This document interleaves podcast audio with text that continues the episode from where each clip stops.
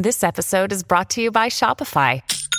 Forget the frustration of picking commerce platforms when you switch your business to Shopify, the global commerce platform that supercharges your selling wherever you sell. With Shopify, you'll harness the same intuitive features, trusted apps, and powerful analytics used by the world's leading brands. Sign up today for your $1 per month trial period at shopify.com slash tech, all lowercase. That's shopify.com slash tech.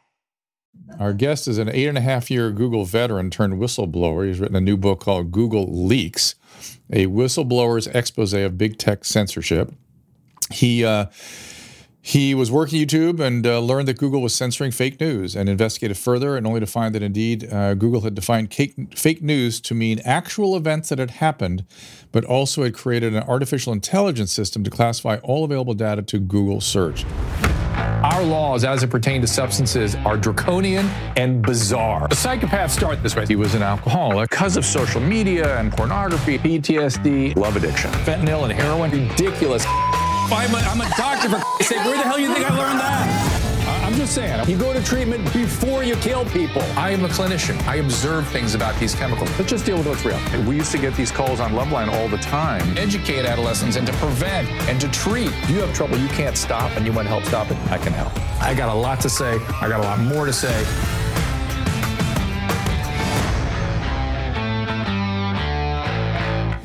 Want to give a shout out to our good friends at Blue Mics. If you've heard my voice on this show anytime over the past year, including right now, you've been listening to Blue microphones.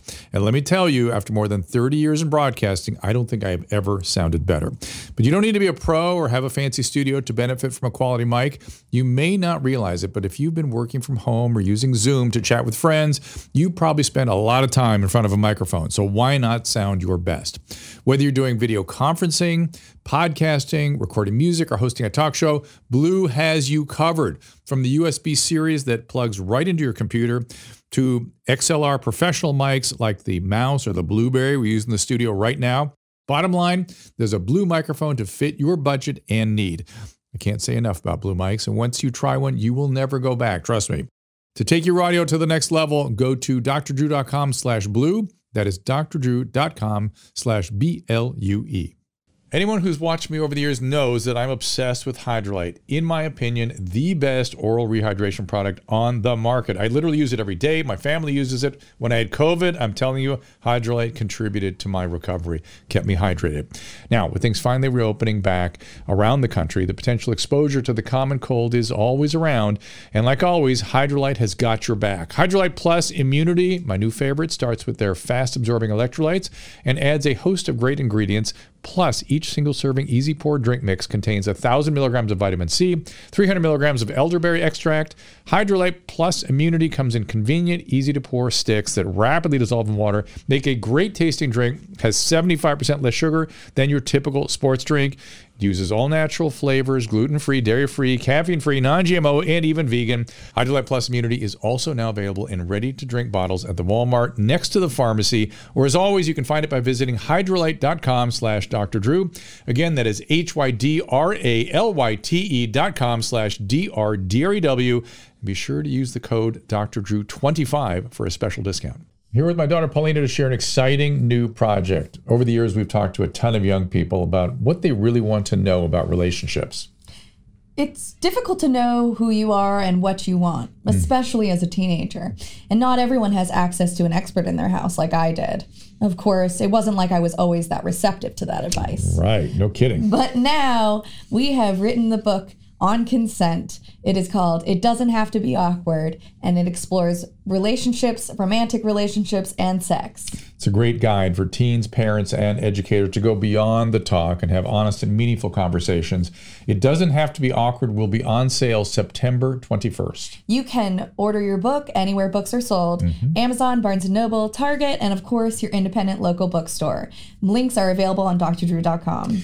So pre-ordering the book will help people, well, raise awareness, obviously, and it'll get that conversation going early, so more people can can notice this and spread the word of positivity about healthy relationships. So if you can, we would love your support by pre-ordering now. Totally. And as we said before, this is a book that both teenagers and their parents should read. Read the book, have the conversation. It doesn't have to be awkward. On sale September 21st. Zach Vorhies, welcome to the program. There it is. There's the book. Congratulations, my friend. Thank you very much. It's called Google Leaks. Uh, it's available now. Actually, it's available for pre order. Uh, you can check out the first 20 pages at googleleaksbook.com. It's also available at Amazon. And uh, in this book, I go through how I leaked the information from YouTube and I show in depth through their slides how they manipulate news and sculpt the information landscape.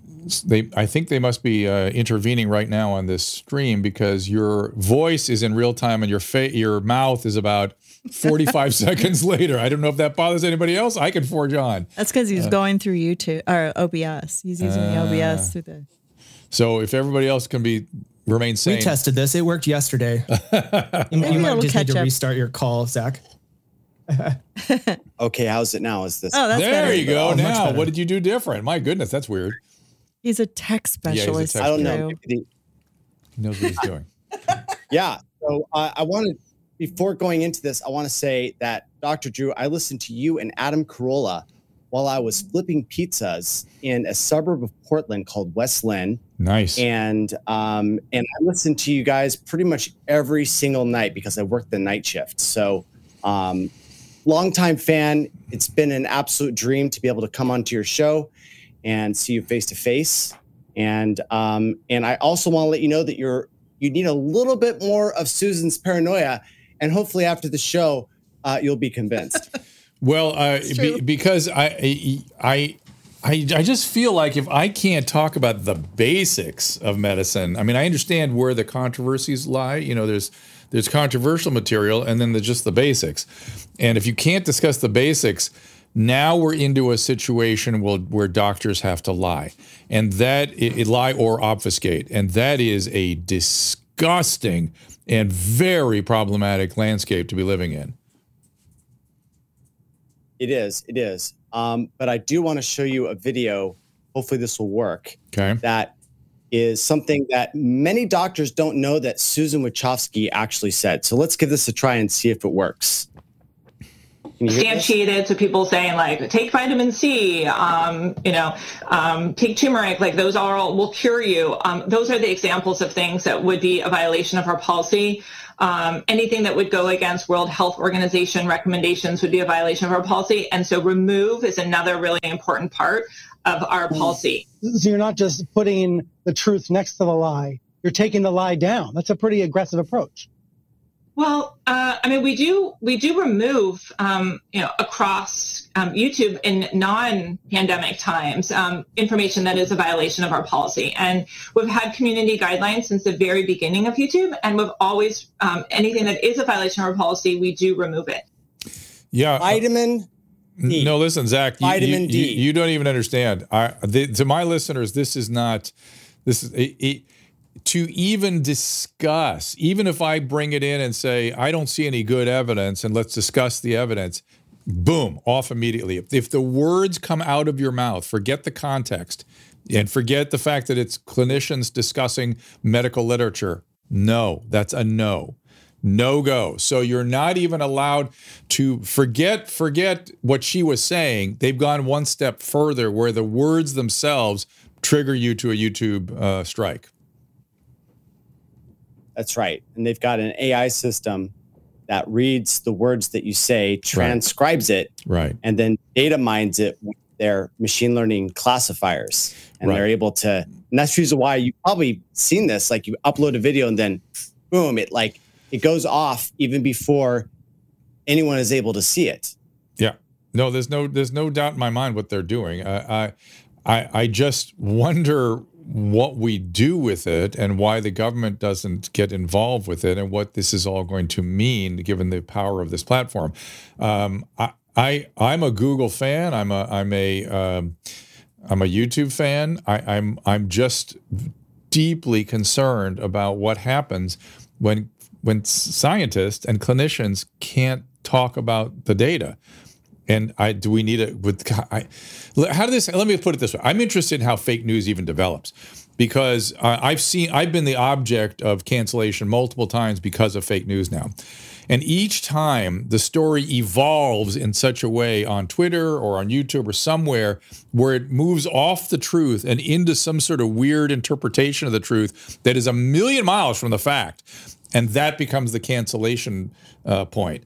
Like I, I, I, could give you a half dozen examples if you want. They've all they've all been amazing. Uh, but well, how does that like evolve, and what do these guys? What's that? Like ivermectin or HCQ.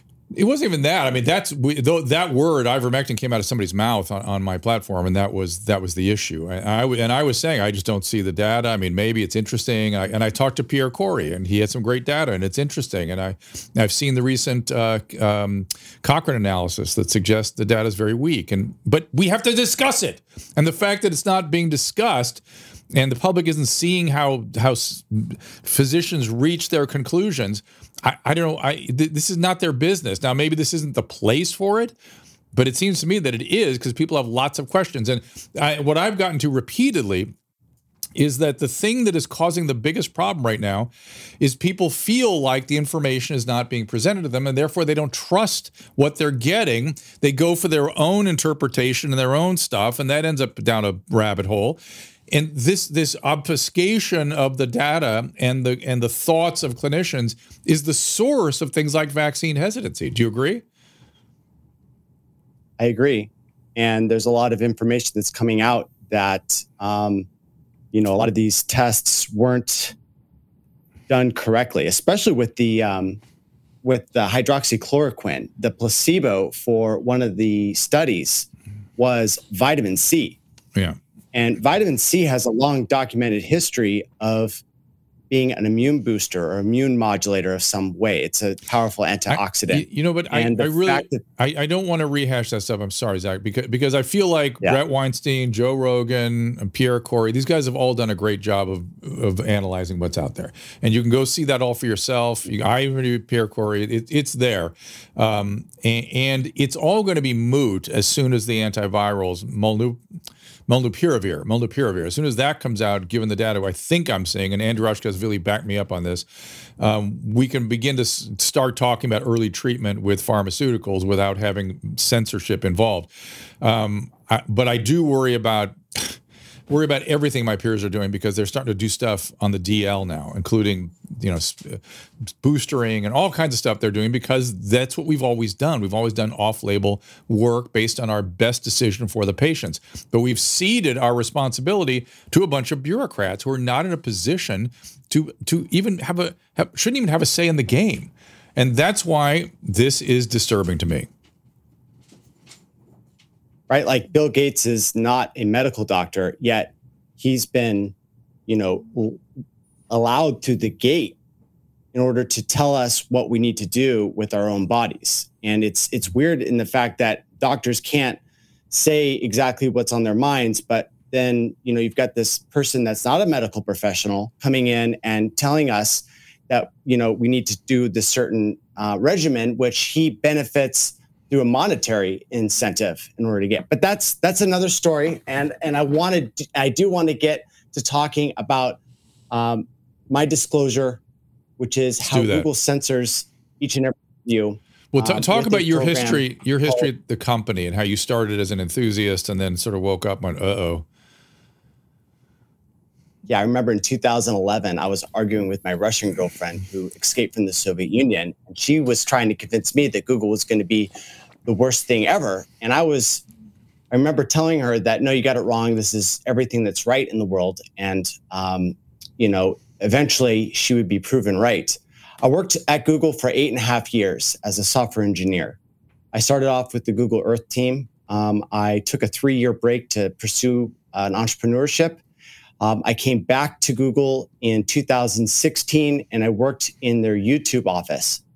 For those of you that don't know, Google completely owns YouTube LLC, which is in San Bruno, just a little bit south of San Francisco, where I live. Um, when I started the company, it was really great. I had a dream job again, um, where where I was working on the YouTube app for game consoles. So mm-hmm. if you mm-hmm. play YouTube on Xbox, you play it on PlayStation 4 or, or Nintendo Switch. That was the console that those are the consoles that I worked on. And so um, But within a couple months of me going and working for YouTube, Donald Trump won the election. And that's when everything at Google absolutely changed. Mm. One of the ways that it changed is that they had this. All- uh oh, what happened here? There we go. Google stepping in again. Is that at our end or? Um, that was Kaleb. Sorry. Okay. We lost it, Kaleb. Are we back? Oh man, that was good though. Well, we'll, we'll pick it up. I wonder if I should maybe take. He was he was in the middle. The the vMix screen disappeared. He was trying to find it, and it clicked over to the other screen, and then it sh- it knocked Zach out. Okay. Um, he's still there. I still see him in real time. I know I can see him. I, uh, I also that other that other. Wait, plat- let's see if we can hear Zach. Zach, can you talk? No. Yeah, I lost Zach's sound. Hang on, we can't can't see or can't see any sound. No. Um, also on the other platform, the new platform, I see no chat. No, no they're chat. there. I can see it. I can't. I can't see it. I know. I need to see it, and I can't. I'd like to. I can give you my computer because I'm going to leave in a few minutes. So, mm. um, okay, we got to get the sound back from Zach. We lost him. I could right take. I, I could take a call while they work on that if you want. All right, let's do a yeah. Take yeah. A, oh man, sorry, Zach. All right. Uh, I we have to find the vMix. Mike, I want to give you a chance to uh, come on the line there here. I can hey, hear him again. Wait, wait. No. Oh, that's the re- Mike. Hey, Dr. Drew, how are you? Good, sir. What's up? Well, I just want to say first off, I enjoy this topic a lot. I appreciate you doing this. I'm in the healthcare IT space, have been for 19 years, mm. and have been very cautious since I've noticed Google signing deals with huge health systems mm-hmm. to, you know, aggregate clinical patient data. Uh, so I don't know if that's on your docket of things to talk about. it, it is, and I, if I can get Zach up, I, what what is it you suspect is going on? They're just using that's their business. Their business is data and packaging data and selling it, right? They're just doing that again. Isn't that essentially well, what's happening? They used to have an initiative that was focused on the patient, uh, you know, uh, facing side of healthcare. Mm-hmm. Now they've realized that the big business is more on the physician side of, of healthcare. Mm-hmm. And they realized that in order for any of these new software companies that are building AI based uh, algorithmic uh, applications that help with clinical decision making to work, mm-hmm. the, they rely on data. They rely on data from different demographics, you know, economic demographics, socioeconomic demographics, and so on. Mm-hmm. Um, and from a patient's perspective, it's concerning because it, it, at what point does it violate uh, privacy uh, bounds? What uh, and, and my and my question is, what is the end game? It feels like the end game is to put physician extenders. Here's what they're going to do. I know it. This is what they always do. They're going to put physician extenders, dozens of them, under a single physician the AI and the data is going to guide the decision making of the physician extender, meaning the PAs and the nurse practitioners. All the liability is going to go upstream to the physician. There's, it's going to be impossible to monitor everything the extenders are doing, and uh, on it will come. I mean, that I mean that's that's what we're aiming. Do you see that coming? Do you see, Mike? Do you see what I'm talking about?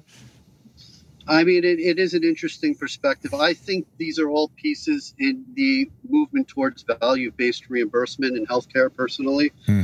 um, where, where they're trying to change the entire healthcare system from reimbursement based on time and documentation. Uh, you know, into a system where doctors get reimbursed based on their the value of their care. Yeah, yeah. How they, can, they need to be able to prove, for example, I have diabetic patients that are improving over time because of my care. Right. And those doctors will get paid more. Right. And that and requires data. That is going to that is going to mean physicians are going to run from complex, really sick patients. So there we go. Uh, that's a good job. There, but maybe they can maybe they can correct for that. Maybe there can be sort of uh, weighting of the seriousness of the patient's underlying. But believe me, that's all going to get gamed by the insurance company. I mean, you you, you see what happens, right? You're you're dealing with medical information. Of course. I mean, and, and, that's exactly exactly where the big business is. Is I know personally firsthand, you know, of the five biggest insurers I know, every single one of them, I know the people at those companies that are responsible for buying the data, I mean, you know what I mean? Like Yes. just because patients' names aren't in there, everything else is in there, like their income level, their you know their location, what underlying health issues they have, and obviously they make risk uh, decisions based on that because at the end of the day, they're a business Yeah. And they don't make money on The the, the for- only the only unit in healthcare that serves the patient and whose only sole purpose is to protect the patient is the primary caretaker and the patient or the immediate caretaker. And that's it. Everything else that goes on top of that is an encumbrance and it's a layer of bureaucratic um, distancing. So the patient themselves, it just becomes, like you say, data and a number. The only people I, I've been through this for so long with insurance companies, it's just beyond. It, it's hard. It's hard to hear though. Now it's going on to a larger platform, which is just the the scale of uh, Google, and I, it just goes. It just moves away from the quality. The quality is the two. Nothing's more efficient than the the caretaker and the patient. That's your most efficient unit, and everything you put into that or on top of that makes it less effective, less efficient. So it's going to be something. Well, what are your what are your predictions? Well, are you going to be at? I'm just curious at the HIMSS conference. It's like the largest healthcare conference in two weeks in Las Vegas. I am not planning to be there. Uh, I, it, it all makes me anxious and upset at this point. But what do you, what are you planning to get out of that? Well, I mean, I'm there every year, and uh, I love seeing what's on the cusp of healthcare as a whole, but also by the big players in, in the industry. I think Google has woken up uh, quite recently, like in the last 18 months, and realized that they are the kings of everything, you know, in terms of understanding uh, their, you know, searches the web, and they realized that they're snoozing on healthcare. And that's where they made some big hires of some big name doctors Interesting. in their healthcare, uh, new health. Well, and I'm I- sure you know who they are. I could see I could see one good thing coming out of it, which is that we could we could put the uh, current uh, double-blind placebo-control phase three kinds of trials on its ear a little bit and do more real-time testing with that kind of data. So there is that to me, there's like one really serious benefit out of this. I, I I've spoken to various people at HHS, and they all say the same thing that what bogs the FDA down is the phase three trials because they are so expensive and time consuming, and the attorneys. Uh, in other words, the attorneys, you know, as you know, have to have to bring go through, you know, every literally truckloads of material on liability issues, and no one moves forward without that finished. Which is why we're sitting here with a non-FDA approved mRNA platform virus. Well, Mike, thank you for those thoughts. I, I will look into the conference, at least keep an eye on it as it's underway. Okay. My pleasure. Thank you, Dr. All right, Drew. you bet. All right, we're going to do a Zach sound check. Zach, test. Hmm, I don't Okay, hear him. he's on Clubhouse, so call him up on the Clubhouse. We'll just put his face up there and the Uh, sound from. He's on the bottom, so mm, there is just Zach with his hand up. All right. Okay, you should be on Clubhouse, Zach. I should be able to hear you. Uh uh See, Google has put you in a box over there. Is what's happening here. This is this is the reach. This there you are. I hear There you we are. I hear Okay. you. Yeah. Well, thank you for doing that. So anyway, you were you were talking about your enthusiasm, your Russian girlfriend, and how this was going to be the future, and all of a sudden you realized something more sinister was afoot. Yeah, in 2016, um, when Donald Trump won the election, I remember waking up and thinking to myself, well, this is the first time the right has won um, in recent memory. And I thought that that was just going to be it. But when I got to Google, it turns out that that was not it, that the employees were very, very distraught, um, that the, and, and a week later, we had this very famous all hands on meeting. And in this meeting, the C level executives were just irate over populism, uh, what Trump had done. They were clearly wanting to put toothpaste back into the bottle, so to speak. But one of the things that most people noticed was one of the questions that was asked by the audience, which asked Sundar Pichai what Google had done best during the 2016 election. To which Sundar replied that it was the use of machine learning in order to censor the fake news. Now, most people, I think, just sort of skipped over this. But for me, I was like, wait a minute, we're censoring the fake news. Isn't our mission statement to organize the world's information and make it universally accessible and useful? How exactly can we do that if we're censoring things? Mm-hmm.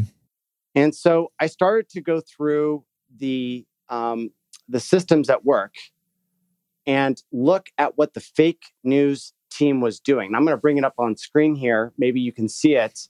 Um, but there's a series of slides that are available at uh, zachvorhies.com, which I've released all this information. And it's basically Google's efforts to address fake news. And what they say is that they want to create a single source of truth on the internet. And what's interesting is that with this example that they have here, there are really five examples, and three of them have to do with uh, the election, Hillary Clinton. And I started thinking to myself, I'm like, are they really trying to censor the fake news, or are they trying to put their thumb on the scale of the election? And so I started researching more and I started saying, well, if there is a method of classifying something as fake news or not fake news, then there's got to be something that's going to censor it.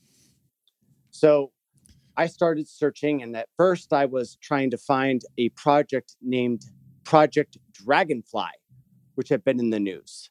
But to my surprise, nothing like this existed at all. Mm-hmm. And so I started searching other places. And when I found the censorship engine, I realized just by the name that I was right over the target. And the name that Google used for its real censorship engine was called, get ready for this, Machine Learning Fairness. so, Machine Learning Fairness is a system they've designed that will rebias all of the available data on the internet. And the reason is simple. We, as individuals, have certain inherent biases. Yeah. We're all racists. Yeah. As a result of that, we are going to generate racist data. When you feed that racist data, the thinking goes, you create racist AI. And so, in order to create a more fair and equitable world, Google decided that they were going to start applying machine learning fairness to all of the information that we receive, whether it be through Google search, YouTube, Google News. And as I continued to dig further and further into this, I realized that this was a system that was in very advanced development, and it was about to be rolled out onto every single you know service that people used on Google. And back then, in 2016 and 17, Google had a de facto monopoly on the internet. And I went, people have no idea that this is coming and that it's already being implemented. And so, for my own sanity, because what I was seeing was so radically different than what the media was presenting what Google was saying in Congress. I decided that I was going to start downloading these documents, sort of like an Edward Snowden, to my work laptop. So I started, as I started seeing all these documents, I started hitting save to PDF, boom, and just collecting them in a folder. Um, and as I went through, I realized that um, that there's blacklists, that um, they're blacklisting health terms, that they're blacklisting political terms, mm-hmm. that they even blacklisted the phrase Eighth Amendment to the Constitution of Ireland. Hmm. And um, and I thought to myself, well, why would they be doing that? And I'm just going to like show you um, a little bit here. This blacklist, um, a full 40 pages of this blacklist existed. It was injected on October 2nd, 2017. And the reason why it was injected was because of the Las Vegas massacre that hmm. happened the day before. So, on the night of that massacre, YouTube had all hands and they talked about how bad the fake news was, that all these conspiracy theories are appearing on the internet. So they need to protect their users from all this, all these fake news stories that were coming out. And they injected two blacklists. The one on screen is one of them right now. Out of the 40 pages, 20 of the pages have to do with Stephen Paddock and trying to censor anything about him being anti Trump, thereby hmm. allowing positive associations between Trump and Paddock rise to the surface. But this isn't all that we find, right? Mm-hmm. We find blacklisted terms like cancer cure on screen now, and also cure cancer, just in case you figured out a way past the blacklist. And so I'm sitting here thinking to myself, why are they doing this? Like, why are they putting their thumb on the scale, especially given that they said that they weren't going to be evil and they were going to organize the world's information and make it universally accessible. And so I started to, you know, dig in further and came across this really well, I can't even show this video because of the sound, but it's Eric Schmidt talking about how Google has more bugs than anyone else and that Google should only return one search result when you do a search. Let's try the sound again. I think Kaleb fixed it. Let's see if we can do it. Well, don't okay. hang up your phone. Let's yeah. just see if you. it's going to reverb. But if it play works. the video, let's see. If you guys can hear it now, you should. Yeah, we can. Exactly so. right. We should give it to yes. you in your language. Turn off your clubhouse. And we should never be wrong. Well, there it was. We heard it anyway. Okay, so we can play it again. Play again. And, and what my question is leading to is help us understand where's the future of search going. Well, when when you use Google, um, do you get more than one answer? Of course you do. Yeah, of course. Well, that's a bug. Yeah. We, we have more bugs per second in, in the world because we, we, we should be able to give you the right answer just once. We should know what you meant. You should look for information. We should give it exactly right, and we should give it to you in your language. And we, sh- and we should never be wrong. Yeah, they should never be wrong, is what they said but but I I like that. I like the fact that I can that they would understand what I'm asking of the search engine. There's nothing wrong with that as a principle. I have the, uh, the, the really great play. Well, Sorry about that. It, as a it's not a in principle something bad. What you're saying is because of the way they have taken a turn with AI, it becomes problematic. Right. You know, there's a difference between organic search results and highly refined search results. And just like food, organic search results are natural. They come from the data itself. Mm-hmm, mm-hmm. But what Google wanted to do is that they wanted to replace the organic search results with their manufactured, highly refined, highly processed search results that were rebiased for our own good. Are, are other companies and like one of the reasons are other companies doing this? Twitter doing this? Other are they other places following similar patterns or similar mechanisms and philosophy? Yes, machine learning fairness is now starting to spread to other companies as well. I saw Microsoft um, had some information about how they were adopting it. Uh, this d- doesn't actually come from Google. Machine learning fairness was a project that came out of Stanford and I mm. saw it as early as 2014. And they talked about the systematic bias of data and how to use machine learning fairness in order to rebias this. And so Google simply ingested this from the academic institutions and brought it into its own company. And my expectation is that Twitter and Microsoft are doing something very similar to what Google is doing. I, I can see why this would be so appealing, though, right? I mean, on its surface, it sounds like, oh, this is going to be good. This will get cognitive bias and racial bias and all that stuff out of our out of our thinking. That are literally the glitch in our brains can be substituted with an mm-hmm. AI system.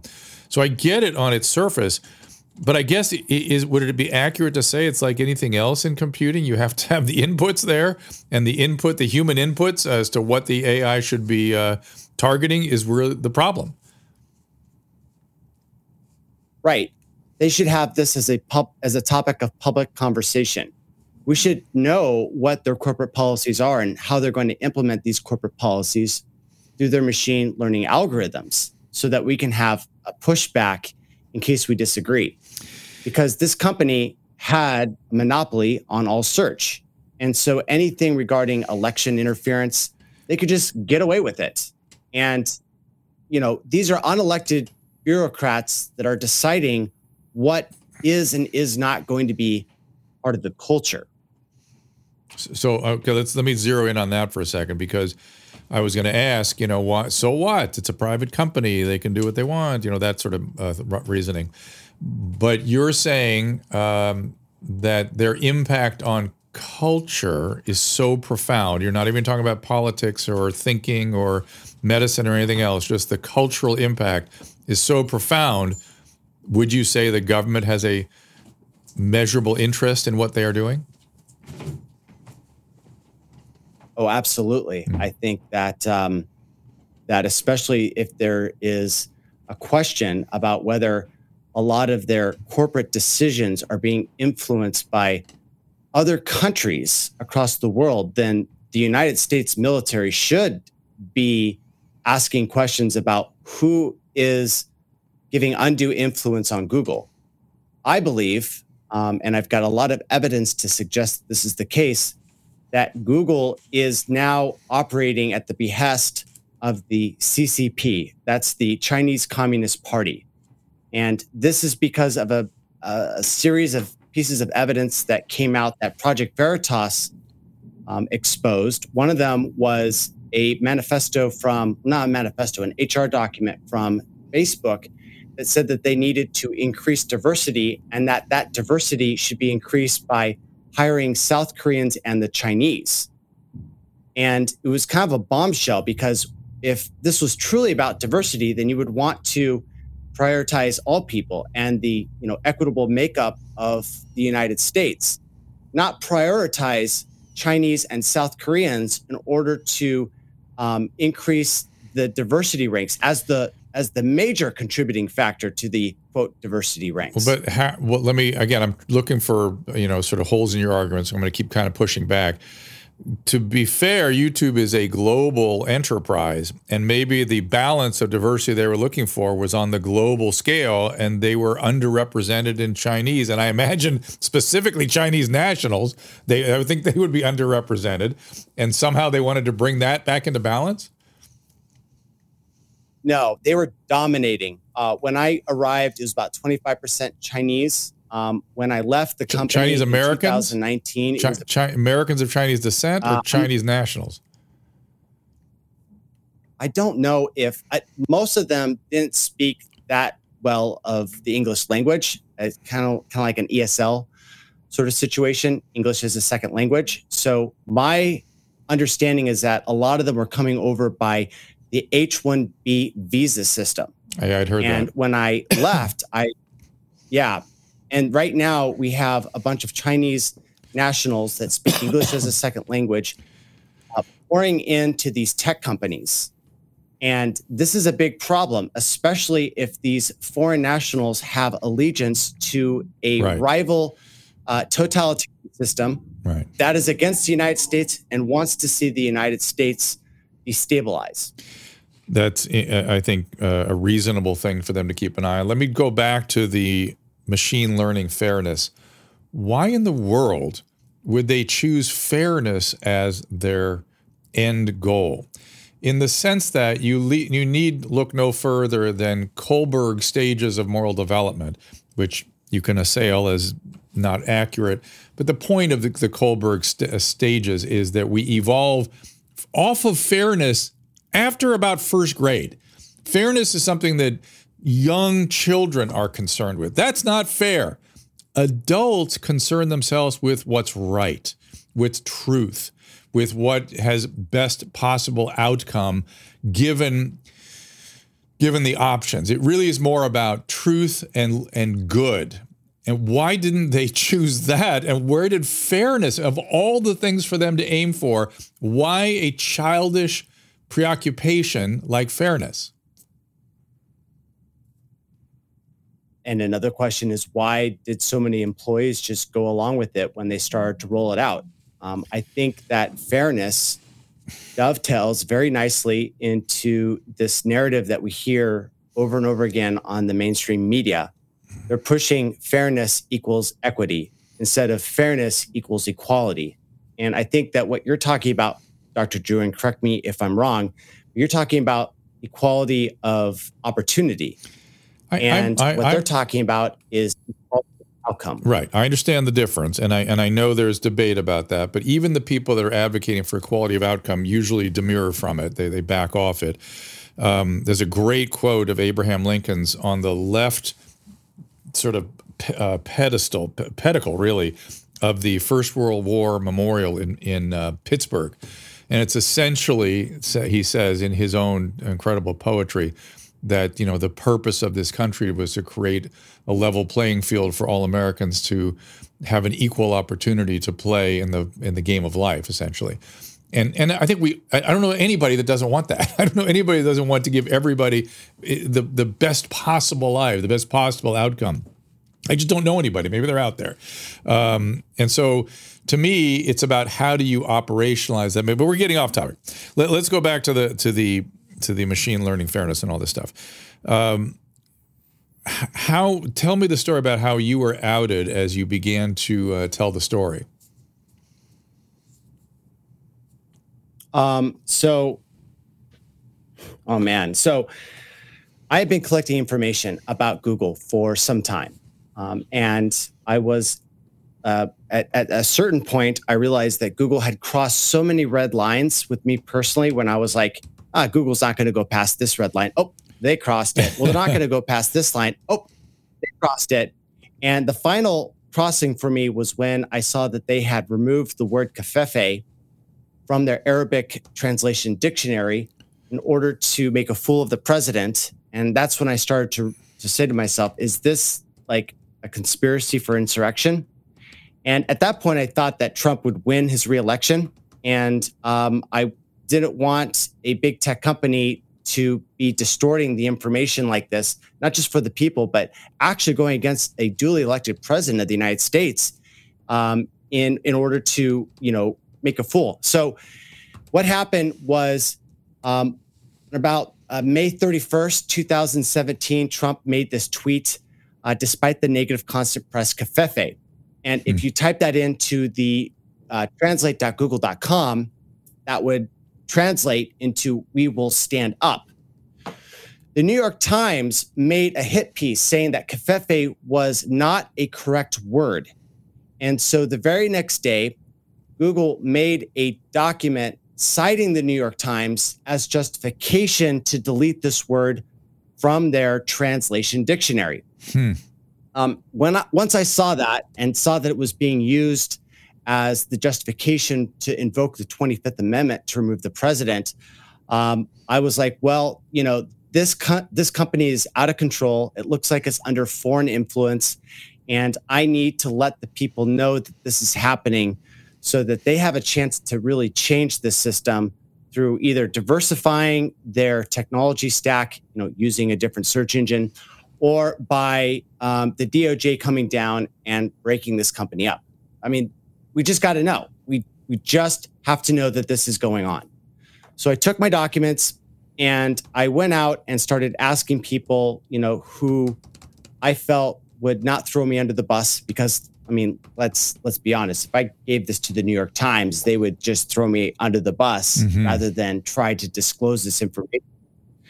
And uh, one thing led to another, and I got in touch with one of the board of directors with uh, Breitbart and Project Veritas, and he said his name was Matt Tyrmand, and he said this story is too big for Breitbart. It needs to be done with an organization that can actually set up a sting operation and catch them saying the words that we all know that they're thinking. Mm-hmm. And so he gave that to Project Veritas. Project Veritas sent an, a, a, one of their operatives to my place in San Francisco. And then over the course of a few months, we exfiltrated the data to them. And then Project Veritas had this information. And then they sat on it for like a year and a half. They like sat on this information and it was a it was about until 2019 where I was just resigning myself to believe that nothing would ever come of this disclosure that I handed off to Project Veritas. I was like, well, maybe for some reason they're just not interested. So I saw in horror as there was like a series of demonetizations happening in April of 2019, May of 2019, June of 2019. It was just like back to back waves of purges that were going through. Hmm. And so I decided that, um, you know, whether regardless of Project Veritas moving on this story or not, I could no longer, with my own conscience, uh, be part of this system. And so I sat down and as I started thinking about my resignation letter, I actually ended up getting a call from Joe Halderman, who was the executive producer of Project Veritas at the time, saying, Hey, Zach, we've got this transcript here and we'd like you to take a look at it. And so uh, I took a look at the transcript. It turned out to be Jen Gennai, who's one of their directors at Google, um, in a restaurant not too far from where I live right now, speaking to an undercover agent of Project Veritas, admitting that only something the size of Google could stop the next Trump situation. And she was talking about how Elizabeth Laura, uh, Elizabeth Warren was trying I, to break think, up Google, th- but I, that that was a bad idea. I think they've been sort of transparent that that was what they were up to, right? I mean, if you believe that that a, a, a maniac psychopath new Hitler had taken over the country, you would think it was your obligation to do the things that they were doing, wouldn't you? Yes. And and um, let's remind ourselves thought, let's mean, remind really, ourselves that is exactly the thinking that the National Socialist Workers Party in Germany used about the red the, the communists. That was precisely the thinking. Like we have to do anything to prevent the communists from coming in, including all the things they did. Uh, so so that's what yes. scares me. Wh- whether you agree with the fact that they were justified in in being frightened or not is sort of not the issue to me. It's just study your history. History has always been replete with excesses in the name of seeming to do good. You thought you were doing good, and you end up being just consult your history about the National Soviet National Socialist German Workers' Party in 1932. That's all you need to look at how what they were thinking. Now, both sides, as what's really crazy making about all this, both sides in the extremes are guilty of the same thinking these days. It seems like. So to me, the the issue is not so much one side is right, one side is wrong. It's the excesses and the the hysteria that people have gotten into that's causing them to really not think through what they're doing and resulting in the kinds of thing you're describing here. What what happened to you as a result of all this? So I came out um, anonymously at first because I wanted to just deliver this information without um, revealing myself. I had this idea that I could just do this small disclosure and then secretly move on and go work at a different company. You know, with my expectations of you know kind of shattered, but uh, but but no you felt you felt you had done something good, but, like you'd released some information, you'd done, your job, and time to go work somewhere else. Oh yeah, it was yeah. Project Veritas's largest story by mm. far, mm. and so um, I was ready to sort of like put that all behind me and walk away. But Google had other opinions about exactly what they wanted to do. Mm. Google knew that I was the leaker, and so what they decided to do was um, send a very high priced attorney firm after me and try to get the rest of the data that I had because they had mm. probably seen the logs on the server about all the different sites that I had seen. So mm-hmm. they knew what I had. Mm-hmm. And so they started threatening me with letters, um, trying to get access to all of my data. Mm-hmm. And so um, I decided that, uh, well, if I decided that if I gave them the laptop that was um, that I had taken from the company, right? Like when I left, I had exfiltrated all this data, and I knew that if I gave the laptop back, that they would use that to construct not only a civil suit as they had done on Kevin Cernekee, but also a criminal suit, which they had done on Kevin Cernekee. What, what would the what would the previous whistleblower? What would the crime have been? You know, espionage. They came up.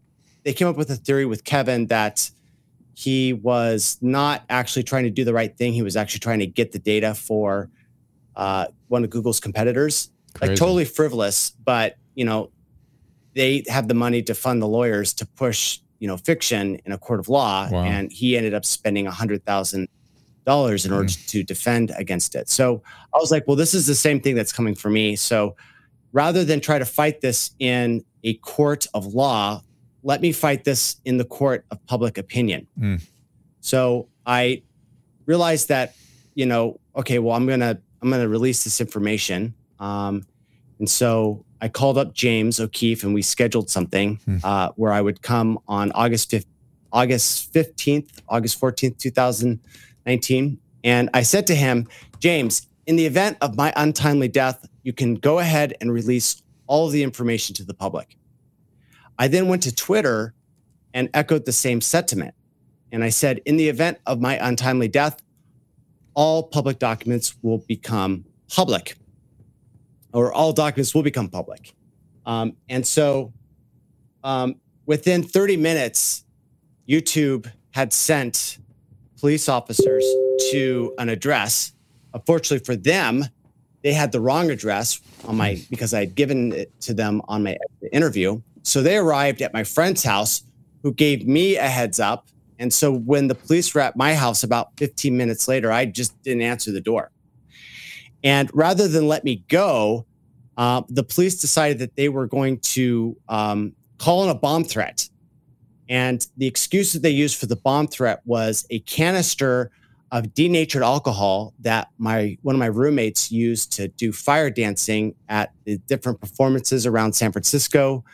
And she had just carelessly left it by the front gate. And so when the police got inside of the gate, because my neighbor let them in, uh, they saw this canister. They called in a bomb threat, and then they called in um, some bomb robots. And once that happened, they got to start cu- uh, shutting down the street, evacuating people. The FBI was called in. The SWAT team was called in, um, and I think I counted like four or five different law enforcement agencies that had arrived on the scene. And in fact, I've got a video of it if you'd like to see. Sure. Of my police encounter. Uh, by the way, our clubhouse let's our clubhouse cut off spontaneously. So this is a bomb robot. Uh oh. Well, here we go. Yeah. So this is a bomb robot. It has been sent to my house because they think that something looks suspicious.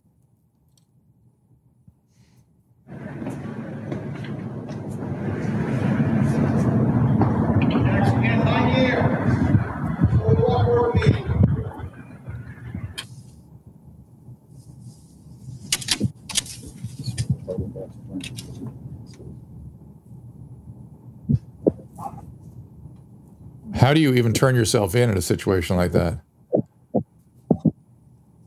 Is that They you? were very, very persistent about me coming out. Is that what you with your hands up? Okay. backwards. Okay. Uh huh. And the man bun. I, I don't I you know it just seems like Yeah. it'd be a scary situation that you don't want to walk out in the middle of it.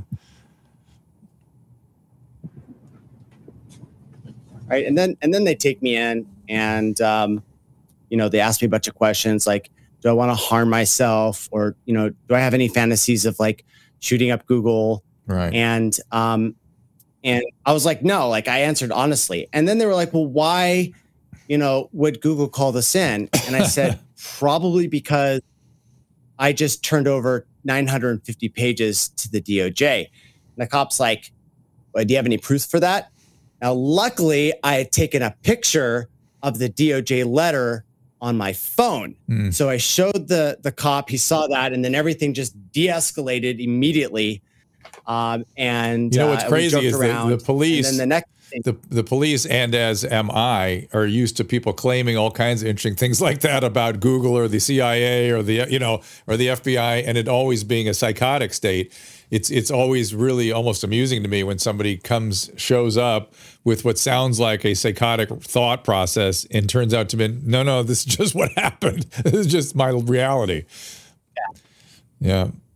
I, yeah, I, I knew God I I was working with a guy that became suicidal. I, I was working with a guy that became suicidal because he was working with the FBI to uncover some government corruption, and then everyone turned on him, and he got so upset he wanted to kill himself. And so when the you know they got him into the hospital and the police him, he's like, the FBI is following me. I wear a wire for the FBI for the last two years, and they're like, yeah, yeah, sure. Hmm. Let's get some medicine in this guy. So, so anyway, um, so you get taken in, you get the de-escalates, and then what happens? Um, so I go to Washington D.C. I check in in a hotel under someone else's name, and then I get uh, on a flight to New York.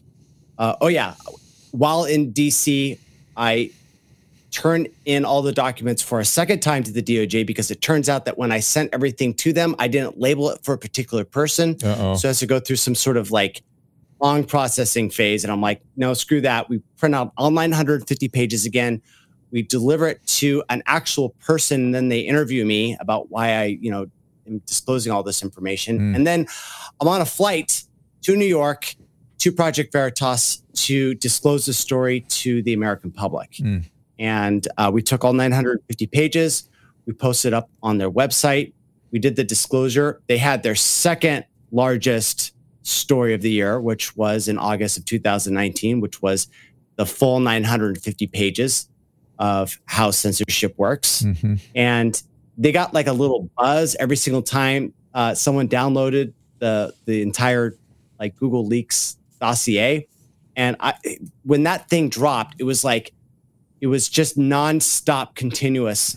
And the traces that we got were from people coming in from all over the world, downloading exactly how you know Google does their censorship, what machine learning fairness was, what all these different blacklists meant, and exactly which news organizations were getting blocked from their different news services. Amazing. Uh, but while you were sort of going through some of your technical challenges here at the beginning of this program, we had a caller who works in uh, healthcare information, and he was expressing some concerns about Google getting involved in healthcare data. Have you thought about that at all? Yeah, you know, it's like we grew up on this, you know, HIPAA regulation, which was, you know, the patient data is sacrosanct but now it appears that it's not sacrosanct, that it's actually going to be completely vacuumed up by Google, who's then going to run all their AI stuff on it. Maybe they're anonymized, maybe they're not, because when I read through a lot of the HIPAA, you know, fine print, what I see is a lot of these escape hatches so that they can actually sell it to a company like Google uh, later on down the line under uh, certain, I can't remember what the words it was that they used, but uh, when I saw, you know, the fine print of that HIPAA, I realized that yeah, they could sell that data to Google. Yes, they could use it uh, in order to run their AI algorithms. And I think it's a travesty since there could have been a lot of good that could have come from all that patient data being aggregated and being sifted through. Um, a lot of these um, patients out there that were injured by a certain drug or whatever, like a big barrier is that they don't have access to the data. Right. And for HIPAA to now be, you know, sort of torn down so that Google can vacuum up, you know, a sizable fraction of the entire United States population and put it God knows where in God knows what country seems to be like a violation of the, you know, contract that we each subscribe to with this HIPAA law. Like, what do you think? Oh, I'm I'm I've been concerned about all of this. It, it, happens on both ends, right? It happens from the standpoint of censoring people's conversation. It happens from the standpoint of accessing information that they shouldn't really have access to. You lo- need look no further than demands for uh, how you know whether or not we've been vaccinated. Now, I understand that that's all emergency, you know, sort of measures, but we don't pull back from stuff very easily. I, we've lost your picture because your face was, your mouth was behind your voice, but I still have your voice, I believe. Let me just uh, mention something that's sort of funny that showed up on my restream here, which is Zach, you know you've got a good story when a fire dancing roommate is an afterthought. that's pretty good. You still there? yeah, I am. Uh, so we, I guess there's more to be told about the fire dancer that you live with, but, I, but we'll leave that for another day. Do you think that they will pull back from some of this? Will they wake up to some of the excesses as we perhaps dial down some of the hysteria associated with Donald Trump and COVID? Both have been extreme histrionic reactions. Do you think it's possible they'll pull back? Look, Drew, for the last three years, I've been thinking that Google would have a red line that they would not go over. Mm-hmm. But it's clear at this point that every single expectation of restraint that I thought that Google would do, they've bypassed it. Yeah. You know, and at this point, you know, where can our imagination take us on how bad it can get? Um, they're clearly censoring politicians. They're clearly censoring doctors that are trying to speak about their findings and their experience. Um, and the question is, how far are they going to go? And I think that they're going to go all the way. I think they're going to push it as far as they can. Um, I see this, and this is my opinion, um, but I think that we are headed towards a cultural slash communist revolution, and these these big tech companies are all working in lockstep to uh, with each other in order to uh, cause so much polarization and destabilization that uh, the United States may fall. And I believe this so strongly that I risked everything in order to tell the American public that Google was rigging their search results, their news results, their YouTube in order to censor you. Because honestly, people like you, Drew, are dangerous. You're not part of the central authorities. Like they don't control exactly what you say. And I think that that's actually something that's very dangerous to them. I, I don't know if you talk to the individual players, they would understand what you're talking about. They would see that as excessive and that they're just trying to protect people. And as as you the tape you played there, they're just trying to get the searches right and get people the information they need and not let anybody get harmed by the information they're putting out there. How does then that get rolled into a socialist revolution?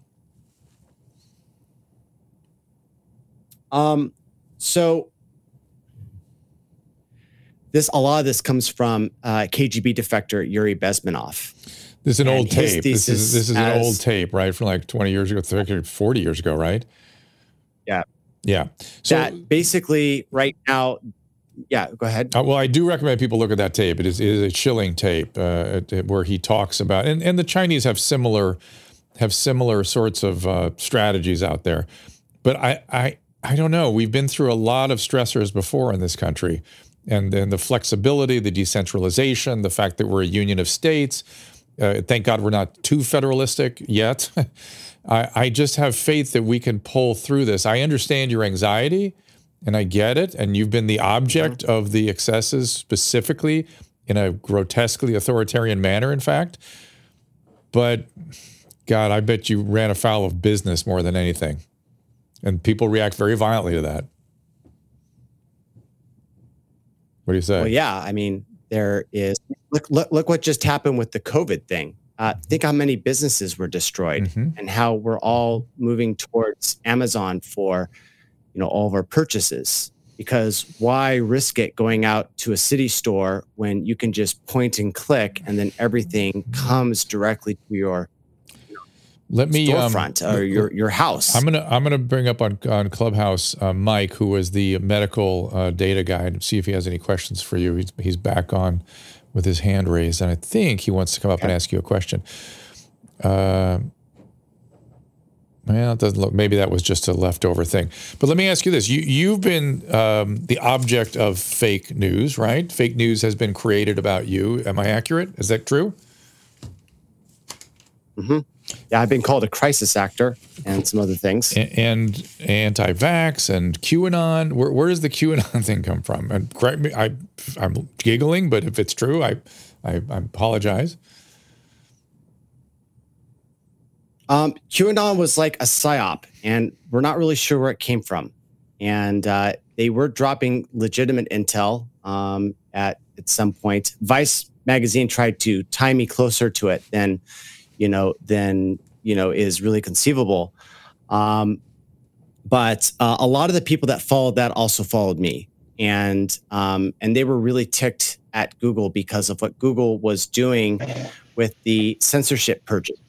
And um, Vice magazine wrote a story about me, and they actually had to hire a PhD at Stanford uh, specializing in disinformation in order to try to debunk what I was saying. And the reason why I became a focus point of Vice magazine was because I helped Judy Mikovits get big on Twitter. And um, I got her from zero to like 100,000 subscribers in a week. Um, she came out with her book at the same time called Plague of Corruption, which exposed her role in um, chronic fatigue syndrome. And um, the details of that you can read in the book. And she pointed out that Dr. Fauci was involved in a lot of questionable activity. And uh, when she came out with the movie Plandemic, everyone that was associated with her got hit by these mainstream media articles. And Vice Magazine, uh, the New York Times, and Business Insider all hit me at the same time because of my involvement with uh, bringing this NIH whistleblower to the forefront of American culture. Mm-hmm. And, I, and I don't want to take up too much of the credit because it was mostly filmmaker Mikki Willis. I was just along for the ride and just in the right place at the right time. And right, okay. So uh, you have been. I, I find it more interesting how fake news is created. so somebody says something, makes an allegation, and then that gets reported by the media as fact. Did you witness that happening to your story?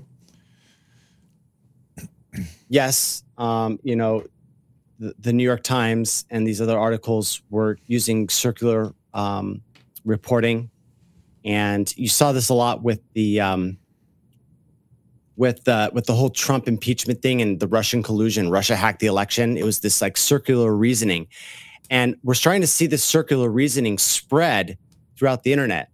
Um, the founder of Wikipedia, Larry Sanders, I believe, was complaining and trying to expose the fact that Wikipedia had moved from a primary source publication to a secondary source education. So mm-hmm. they were using these MSM outlets that were reporting and interpreting what the facts were rather than reporting what the actual facts were and the sources for that.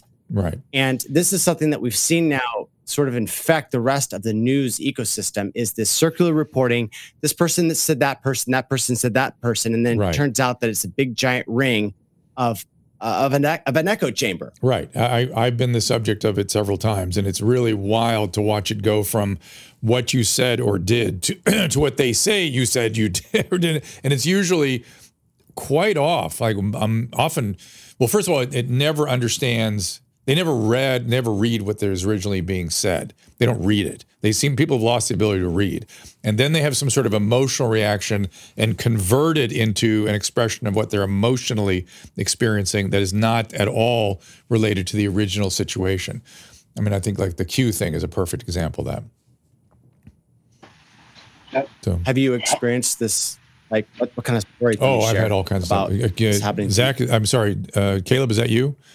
Coming in? No, that was that was me. Oh, Mike, you're there. Okay, Mike, go ahead. Give us your question. I, I was for... just going to say that you guys are spot on, and it's uh, so unfortunate that it's even come to a point that even if you do question it and hint that you're questioning it, all of a sudden you're blackballed. Yeah. And society just looks at you as an outcast or, you know, a racist or, or things that you know that you aren't, of course because you're a good person. But you live in a free democratic society where you're supposed to be able to ask questions yep. and, and, and, and question, you know, and everything. I, I know I, that, I, I've become, this stream has become a place where I want to hear people that have been silenced because I just want to hear. I just want to hear what, I don't agree with everything Zach's saying. I don't agree with everything some of, you know, Pierre Kory said, but I, I want to hear him. I want to, because I'm trying to arrive at the truth. And if I don't have lots of dialectic, I, I can never get there. Uh, and I, and I have to hear other people's thoughts. That's how we work as human beings. That's why we have such such power in our collective in terms of when we're you know collectively working on projects, things like that. So, Mike, do you have any questions for Zach as it pertains to medical data? Yeah, I do. So, Zach, first off, my hats off to you. Thank you so much for being a brave, outspoken person to speak out for the rest of us. I, I'm curious as a futurist who probably can see a good 10, 20 years down the pipe, um, which I'm sure you can.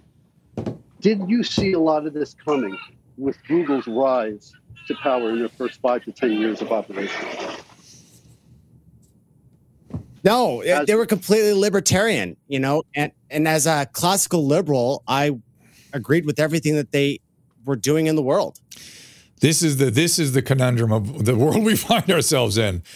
That that people who are liberal are all of a sudden um, completely outcast. That you are you are you are somehow uh, a part of. You go from liberal to QAnon. How'd that work? And, and, and that, that then brings me to my next question, which is like, what would you tell a startup software uh, shop that needs cloud space? Would you advise them not to go with AWS because they'll be shut off as soon as you know they show the slightest uh, bit of stepping out of line? And that's know, the what, that's the Amazon system, right? Yes, it is. So, so yeah. is Amazon manifesting the same stuff? Zach? Well, I, I, um, they kicked off Parler. Yeah. Mm. Right. And Which was they're the, kicking off other stuff that highlight their culture. I don't know. I, I think keeps maybe I'm an optimist and a, and a naive, uh, you know, a person, but I, I, just think you keep you keep slugging away and you keep bringing it up. You keep talking about it. You keep uh, having a record of just trying to get at it, get at the truth, trying to be do what is actually right and and not just fair. Um, and, and, by the way, as it pertains to that, I found the Lincoln quote. I was searching around for it, and let me please read it to you.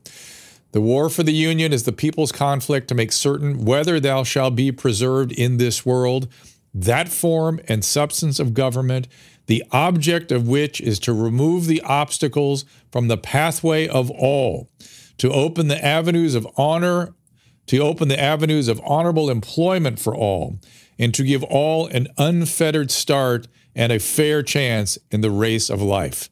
It's one of my favorite Lincoln quotes. It's on the the left side of the um, Soldiers and, and Sailors Memorial in Pittsburgh. It's just it's just it's just poetic, and it it really illustrates what they should be going for. I would hope uh, at Google if they if they had that on the wall, I would feel a lot better because at least would be a guiding principle upon which that other than some vague concept called fairness can i add one right last well they're thing? actual I, yeah go ahead i want to i want to just say people sometimes fail to realize our country as a nation and i'm very patriotic and i believe in our country really rebounding from this but our country is not more than a couple hundred years old i know you know when you think about it and our internet i mean two decades, maybe, mm-hmm, right? Mm-hmm. You know, think about the next hundred years of where this plays out at this rate. Yeah, I, I, know. I think that's what's giving people pause and anxiety at the same time. Thanks, Mike. I'm going to put you back in the audience. And and I I, I don't. I, I want to add. Go ahead. I'm taking Sorry, a pic, I'm taking here. a picture um, of the quote. I want to add. I want to add that um, what we're living through right now is essentially the digital version of the Gutenberg printing press. Yes, it is. And the changes yes. that that made to the society are the exact same types of disruption that we're going to see with this social media systems, with yep. the technology and the AI. In fact, this is unprecedented. Yes, and I so agree. we kind of have to. At some point, and I must tell you we what gotta, we gotta, we gotta. What frightens me, Zach, is if you um, if you look at what happened as a result of the Gutenberg Bible, it wasn't very pretty. And, and, to be fair, I mean, that was, you know, wars of religion based on the ability to read or not read the Bible and have an authoritarian interpretation versus each individual's interpretation, Catholic, Protestant um, sort of uh, feelings that resulted in 200 years of war. Was that, that a fair a fair assessment. Now, to be also to be fair, things move a lot faster now. So presumably, whatever we're going to get is going to be much more compressed than you know the distribution of the printing press uh, across across two two uh, centuries. But it certainly makes you pause. It makes you think about the seriousness of the situation we're in here, doesn't it? I, it does, and I think that we might be experiencing another cycle of war that's going to come. Um, there's a lot of fantastic technology out there now that um, I think will be possibly introduced in the next war that I believe is coming. Um, I think it's going to be centered around Asia and Taiwan. Um, But and I- if you that- look at everything that's Zach, happening, I, I, I interrupt you a lot. I ahead. apologize for that, but but we, there's always wars going on around the globe. But you're talking about uh, you know a clash of civilizations, some sort of international conflict that may already be underway. That may not be with guns and tanks. You know what I mean? We may be already in that. It may be a cultural war. It may be an economic war. We may be in it. We just don't know it yet. Uh, yes, uh, you know, there's definitely a war for our minds and the hearts um, of the American people, but um, you know, that only goes so far, and I think that that's sort of the older, previous generation of warfare. Mm. The new version of warfare is going to involve robots and AI, and they don't need to be persuaded. They don't need to be convinced. They are simply programmed to go out and do the thing that they're instructed to do. And so I think what's going to happen is that um, we may see a third world war, whether that's an artificial war or one that's actually legitimate. Um, I think that what's going to come as a result of that is uh, sort of a robotic takeover of um, the world economy. Um, people are going to go from laborers and producers to being completely made obsolete by robotic labor and artificial intelligence. And um, what society forms as a response to that technological disruption is, you know, remains to be seen. And, and if that's true, that disruption may be larger than the uh, internet's disruption, and we may be talking about that in 20 years as opposed to this. But it remains to be seen. I, you are you are pessimistic, Zach. I am optimistic. So we are at loggerheads on pretty much everything in terms of how we how I think it's going to play out. But I appreciate your courage and your wisdom and, and bringing things forward and seeing things that weren't right and trying to do what's right. Um, leading a good life, which is, I think, a life of service and a life of um, truth and a life of trying to do what's good for people, doesn't always feel good.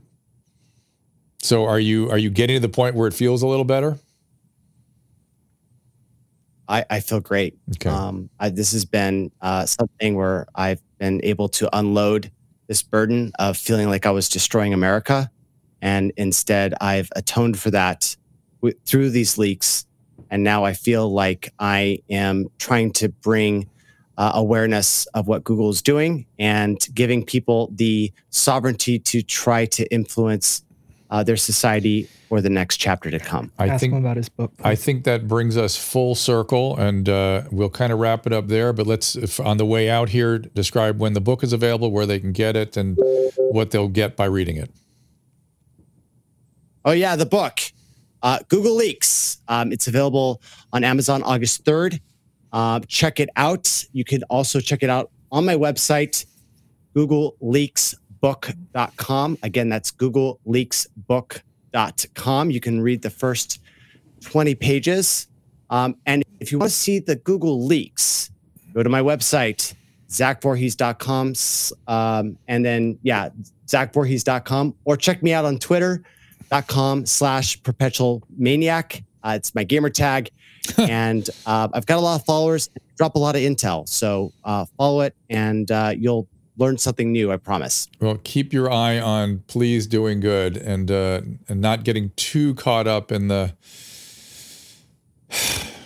the drama of it all because it is a dramatic situation and it, it's you know you got to keep your eye on due north all the time. It's hard. It's hard, especially when you come under personal attack. I I, I- I know well, and I'll tell you my story sometime offline. They everyone here has heard them. But uh, Zach, I appreciate it again for being with us. Uh, those of you on Clubhouse, I'm going to wrap up this room. We thank you for being here. Hope this was interesting for you. Um, it was certainly interesting for me, and uh, we'll be back again with future Clubhouses, no doubt. And the Clubhouse is soon uh, going to have uh, just everybody in it because it's going to make the rooms very, very big. Appreciate the questions, Mike. Thank you for participating. And there goes Clubhouse. And uh, Kaleb, anything else we need to point out here? On, hey, Drew, on- do you yes. want to end this on some good news? Yes, please. Uh, here's a photo of our cute little baby. That was just Uh. That is okay. Aw, that Camden. Camden Nation. That is Kaleb's baby, and uh, this that is the future, ladies and gentlemen. One of the prettiest babies I've ever seen. And Susan's like a, a a baby whisperer, and she's pre- she immediately after she saw some of these pictures you posted, she goes. Well, I, I'm, I got to go see that baby. And I'm like, they're in Alabama. Susan, oh, oh yeah, yeah. She literally was going to get in her car and drive to wherever you were. She wanted to see the baby so badly. Um, all right, everybody. We'll meet up with you guys somewhere. Yeah, by all means. And uh, Zach, thank you for producing this. Uh, excuse me, uh, Kaleb, thank you for producing this. Zach, thanks for joining me. Uh, send me an email, Zach, afterwards, and we'll chat a little bit. And uh, uh, check out, you know, sign up uh, Dr. Drew, Dr. Drew Pinsky on uh, Instagram, uh, at Dr. Drew on uh, Twitter, and also on TikTok. I'll try to put some more TikToks up soon. I've been very bad at that of late. And I do do some uh, TikTok lives and some Instagram lives periodically and answer your questions and interact with people. You know, you can call people up, on, at least on Instagram. That's the dogs telling me I got to wrap things up. Uh, did I miss anything, uh, Kaleb?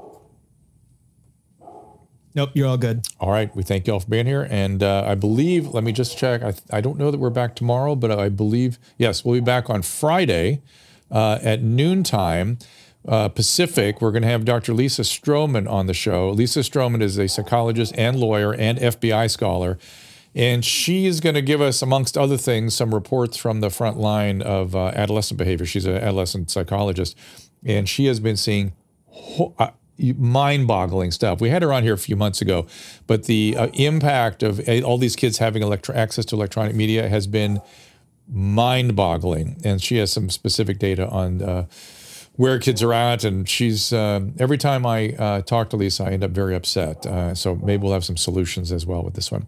So I'll see you on Friday uh, at noon. Dr. Drew is produced by Kaleb Nation and Susan Pinsky. This is just a reminder that the discussions here are not a substitute for medical care or medical evaluation. This is purely for educational and entertainment purposes. I'm a licensed physician with over 35 years of experience, but this is not a replacement for your personal physician, nor is it medical care. If you or someone you know is in immediate danger, don't call me, call 911. If you're feeling hopeless or suicidal, call the National Suicide Prevention Lifeline at 800 273 8255 anytime, 24 7 for free support and guidance. You can find more of my recommended organizations and helpful resources at drdrew.com slash help.